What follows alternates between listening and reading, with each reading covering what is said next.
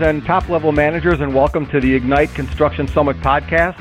I'm Alan Heydorn, editor of Pavement Maintenance and Reconstruction and conference manager of the new Ignite Construction Summit, which will be held December 12th and 13th in Las Vegas. With me is Brad Humphrey, founder and president of Pinnacle Development Group, a consulting firm that has built its reputation by developing leaders and facilitating strategic growth. Known for his Contractor's Best Friend podcast, Brad is a high energy presenter who's in great demand internationally, so we're lucky he was in the States and had a window where we could invite him to speak at Ignite. Thanks for taking the time to talk with me today, Brad. I appreciate it. Thank you, Alan. It's good to be with you and looking forward to what we can do to help the contractors. That's that's great. So, listen, you'll be kicking off the second day of the Ignite Summit with a topic that's uh, near, dear, and some might even say feared among owners and, and upper level managers of construction companies, and that topic is leadership. So, why why is this such a challenge for companies? And and uh, if you can, if you can explain, how how come so many companies make such poor decisions when selecting their leaders? Wow. Well, there, there's a mouthful. Uh, let's let's take the first part of that. Let's take the first part of that question first. I think a lot of the nervousness that is felt and experienced um, that I've observed with contractors, especially in the last few years, is just we've seen an incredible number of, of individuals who are veterans in the industry who are retiring. Number one, and uh, that that includes owners of of their own companies. Uh, they're in the process of retiring. In fact, more of them probably are in the next three to four years. And so they, they may have some limitations. They may have a son or a daughter or a son-in-law or a daughter-in-law who may be taking over the business. In some cases, they don't for the smaller contractor. So they're a little nervous there. They may have a good group of people, but they don't have anyone to take on ownership. The other thing is, because of that, we also are losing a lot of our senior craftspeople and our foremen. And when these guys and gals leave, um, they're leaving. It seems like they're leaving larger holes than they've ever left. But this country is so desperate for leadership um, that I think one of the problems that uh, contractors get into is that sometimes they either a are not patient enough to really look for a leader, and therefore they might take with their second pick, they might promote somebody into that role as a foreman or an operational manager who's not really there yet or may not even be really capable of those skills, but they'll do it anyway because they're available and and and then they live with the consequences. But that's probably I mean that that's a, that's a key component is lack of preparation. I know in most construction companies that they've done a horrible job of succession planning.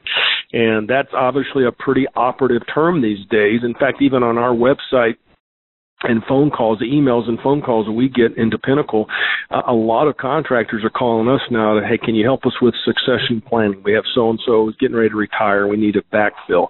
So that's a big deal for a lot of companies today. So, so one of it is just they're filling, they're trying to fill a void. They know they have to have a leader, yep. so they take who they yep. can get and or who's available, and uh, yep. you know whether that person has the has the right skills or or is even interested in the job. Sometimes, right? That's exactly right. In fact, I've seen, you know, I, I call them the reluctant leaders. There are a lot of good people out there who really don't want to be the leader, so they're very reluctant to volunteer. And even when you ask them to take on a role, they're still reluctant. I, I'm not saying those folks can't work out as leaders. Sometimes that's a sense, that's a that's a kind of a sense of humbleness there, humility, which is often very good. But if you got an individual who's just not motivated or really built for that leadership role, to put them in that position, you're really kind of putting a square peg into a round hole, and that and that causes problems as well. And that's kind of, but that's where, like, um, well, for example, the, the two books that you have, the Champion Leadership and Coaching the Emerging Leader. Mm-hmm. I mean, that's where those mm-hmm. books and those workshops would would come would come into play when you select somebody who may or may not be you know interested or ready for leadership and you can just work through work them through that training process that's exactly right. In fact, those the the the, the one book, uh, Coaching the Emerging Leader, was actually developed years ago. I actually got challenged by a couple of large contractors that said, "Look, can you coach some of our up and coming?" They didn't use the term high potential. That's how old I am. They didn't use it back in those days, but they were talking about up incoming high potentials. And so I began with a series of using articles and maybe cutaway sections of seminars I'd led. Then after, you know, about a year or two of doing that, I thought, I know how to do this. I mean, I know what these people need. So I put together what turned out to be the Coaching the Emerging Leader book. Well, when I got that one done, I had people who I had taken, personally had taken through the development to help them become a better, uh, whether it was foreman or a better superintendent or a better project manager, even a better owner.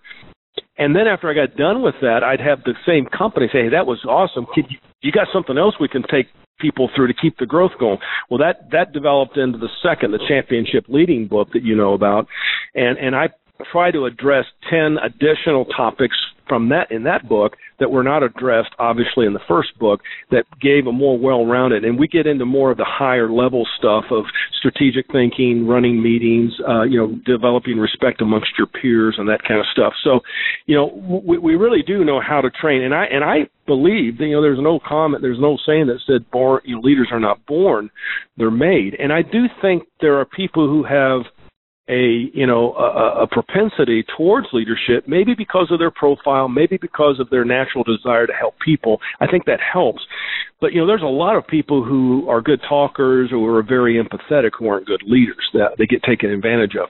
So I do think that by and large, that the reason I wrote those two books was in fact to help individuals who others may not, uh, they may not see leadership inside themselves, but others may see the potential, but they don't know as a contractor, as an owner, we don't always take the time, nor do we really know how to develop people in that way. We can teach people how to pour concrete or to lay asphalt or how to roll out or how to take measurements to do takeoffs. But as far as the people side to that, that's where I find most contractors are a little bit limited on. They know it instinctively, but to teach it and to coach it, it's two different things. And that's why I wrote those books, and I do think they help people develop. So, so do you do you think that I mean, you've been doing this for a long time, and do you, right. do you think that finding and training leaders is is more difficult today than it's been in the past, or is just there, or is there just a greater need for leaders now? Since you know, the, like the example you used before, the baby boomers are exiting the business, and and uh, there's just more of a more more openings for them. Well, no, I think it is. I think it is harder today um, in, in a lot of ways. I think for a lot of reasons. Again, we've got a lot of talented uh, you know, talented, skilled people are leaving the industry.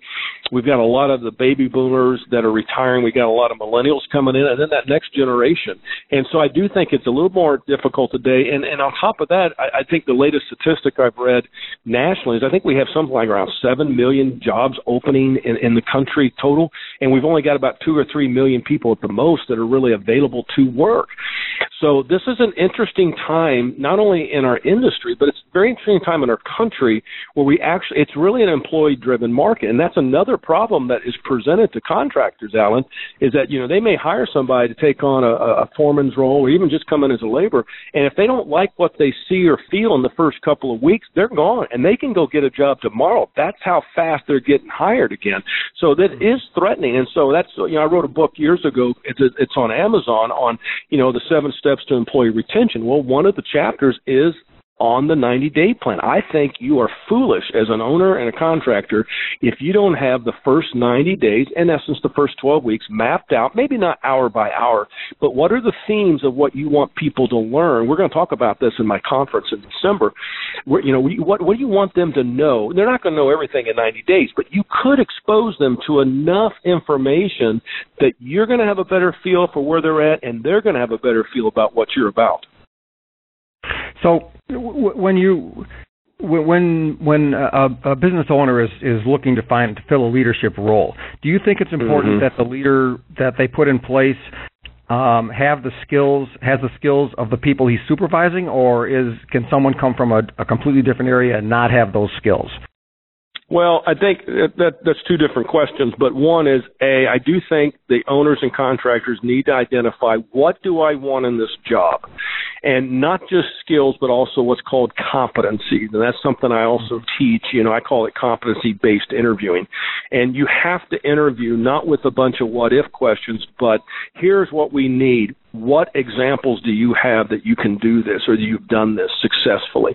Um, so I do think you're looking at two things there. The second part of that is is that you may still hire people. You don't know everything about people. So you're going to hire people with, with a lot more that you don't know. And that's why I put that 90 day plan chapter in there, Alan, because what, whatever you plan for, A, develop. I find most contractors, very honestly, they don't, they have a job description, maybe, but they really don't know what do they want in that job. And I don't mean just technical skills. Who's that job going to report to? Who's going to report to them? How do they get along with their peers? What kind of reporting communication is needed? They don't talk about those things, much less write it down. So I think the best advice I could give any contractors, if you're looking to hire, whether it's a leader, a mid-level person, or, or even a laborer, develop at least one sheet that says, look, these are the skills we're looking for, these are the competencies we're looking for. And competencies could include things like team building, uh, emphasis on safety, team oriented, uh, communications driven. Those are competencies, those aren't just skills. So I think that would be where I would start for an owner. Mm-hmm. So, so that's really different than a job description, or it's in addition to a job description. It's in addition to a job description. Right. And the sad thing is, some contractors haven't developed their own job description. They've just taken them off. You know, you can Google anything today, so they probably have printed off some job descriptions from the internet, which I don't think is altogether bad. You don't have to recreate the wheel. But, I, but, but when I say competencies, I'm not talking about just a list of skills. What are the things that make that job successful? Not just skill wise, but what does it make the job successful? And again, strategy is part of that. Communication is a part of that. Uh, negotiation skills, that's a competency. Those kind of things are all competencies. Mm-hmm. Well, the, the, title of your session at Ignite is is uh, how to identify future leaders and what to do when you find mm-hmm. them. And you know, to mm-hmm. me, that that sounds like a how-to approach uh, that's kind of designed to give owners and managers some tools they can put to use. Right, that's exactly right. And you know me, you've known me for a long time. I'm kind of a how-to guy. Don't write much theory, uh, and so most of what I'm going to talk about, especially on just just where are these folks at?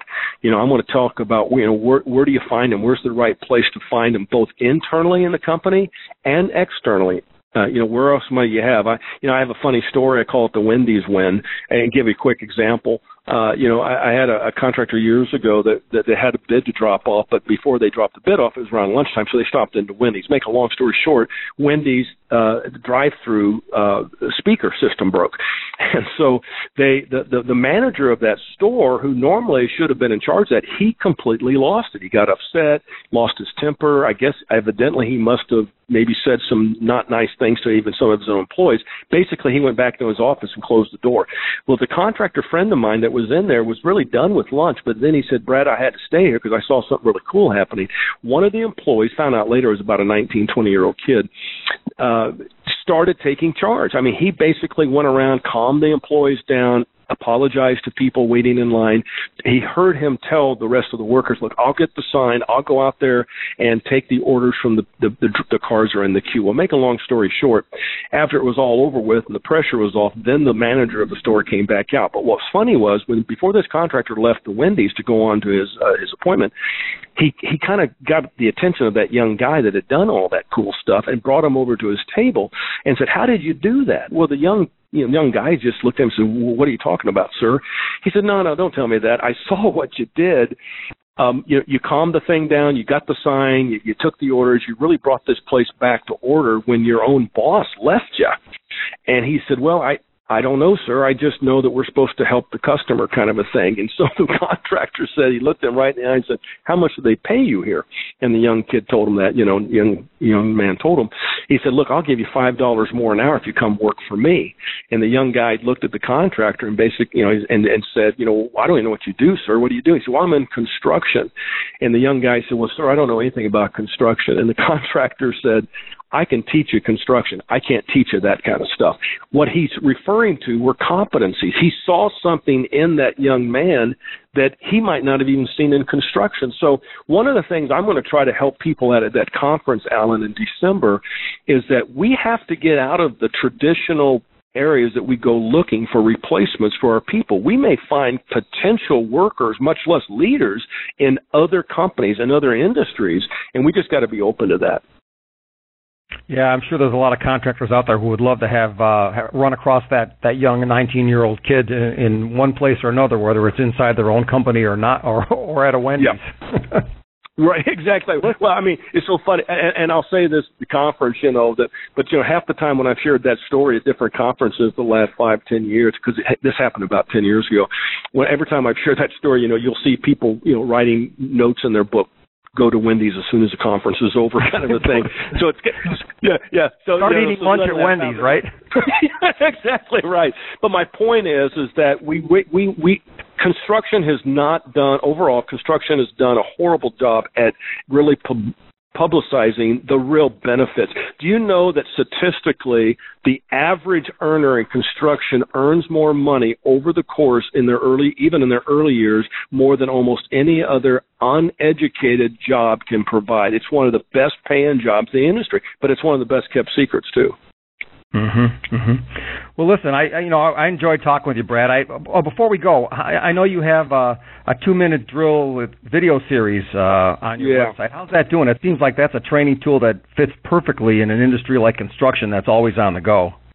Well, we've actually upgraded. It's actually on an app. We have we have an educational oh. app, and all they all you have to do is go to the app store. Go to your app store, and just type in Pinnacle Development Group, and you can download the app. It's totally free. We have over 160 uh, what we've and we actually trademarked this. This was pretty exciting last year. We got the final, got the government trademark signature for it. But it's it, is called the Two Minute Drill Video Series, and it is a, literally a series of me doing talks on a topic for only two minutes. And we actually have a clock there, so you can actually take my word for that.